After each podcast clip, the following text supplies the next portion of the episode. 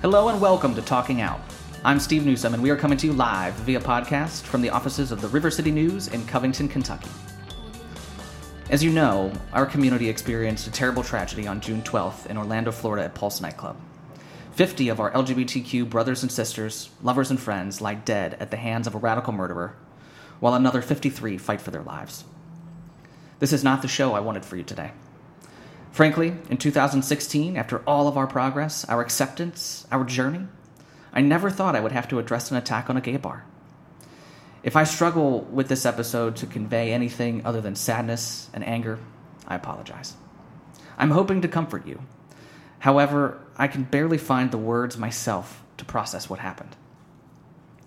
One major topic, just in addition to the extraordinary loss of life from this experience, is the simple refrain that this could have been us. This could have been here. It could have been anywhere.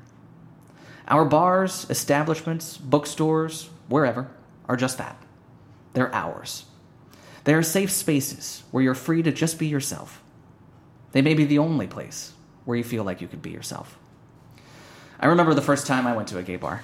I was 19, slightly closeted, barely knew anyone. I went to what was then Hamburger Mary's on Vine Street.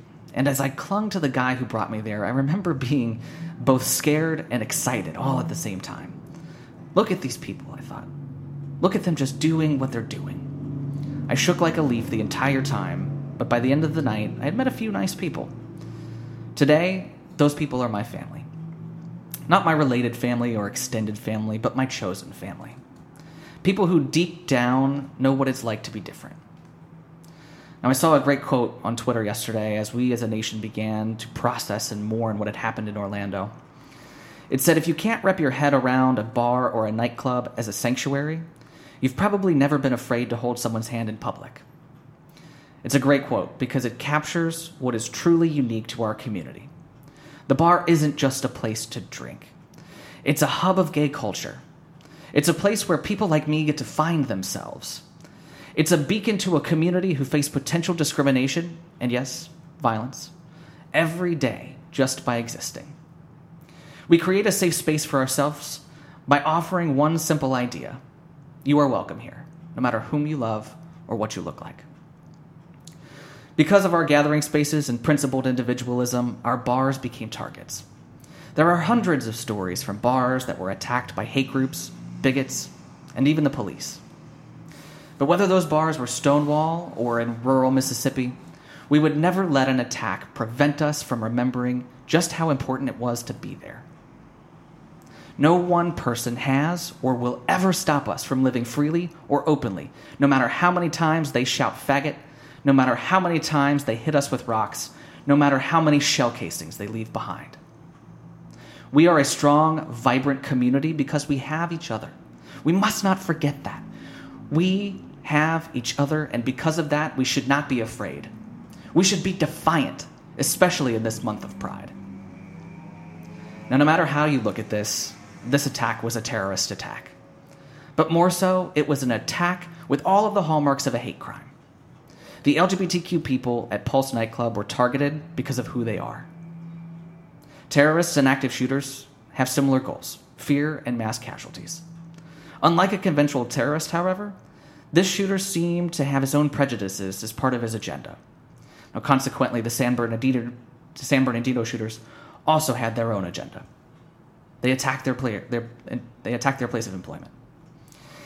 If this is to be the playbook of homegrown terrorists, then laws like HB 2 in North Carolina are even more dangerous. While it's highly convenient for us to put this attack squarely on the shoulders of ISIS, it's not factually correct.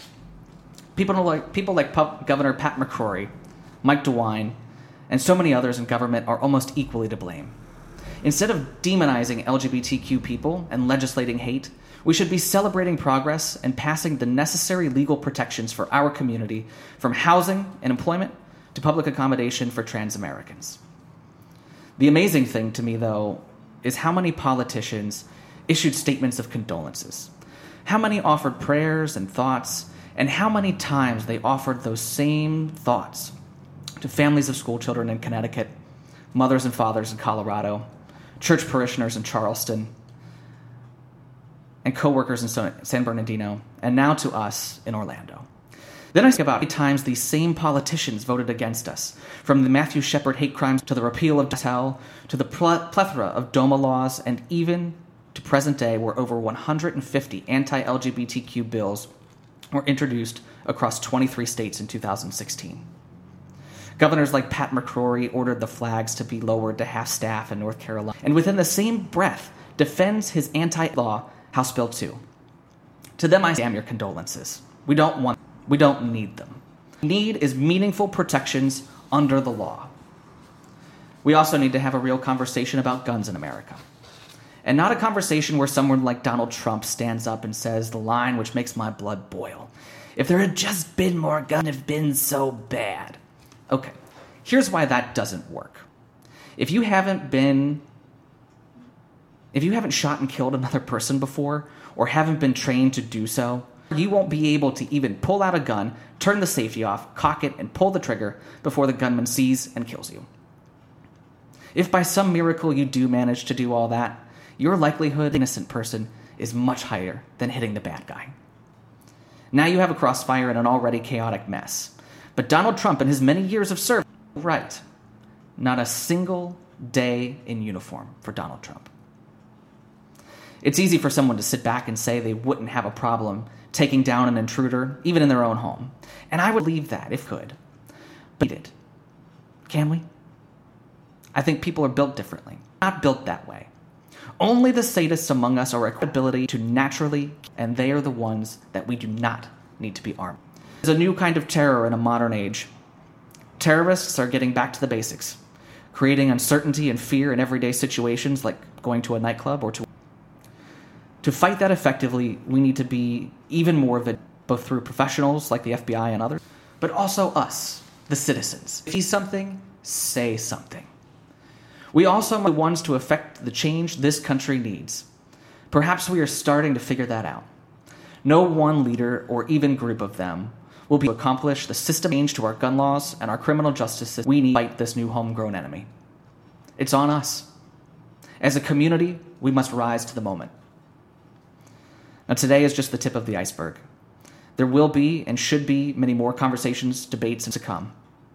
Coming are the days where we must fight for sensible gun laws, ensuring that assault weapons do not fall into the hands of those who would do us harm. We must also be ever vigilant to not fall into the easy trap of fighting hate with hate. The fact Islam attack us. A troubled young man duped by radicals with a history says to the did, and they used our very precious freedoms to do it. More guns won't bring our loved ones back. More shouting or nastiness won't avenge our friend. It will only be when we stick together that we will begin to heal. When we as Americans smile in other shoes, regardless of our differences, is when we will be prepared to fight the evils of this world. From Stonewall to the Castro, Laramie to Orlando, we are a community today. We are Orlando. Thank you for listening.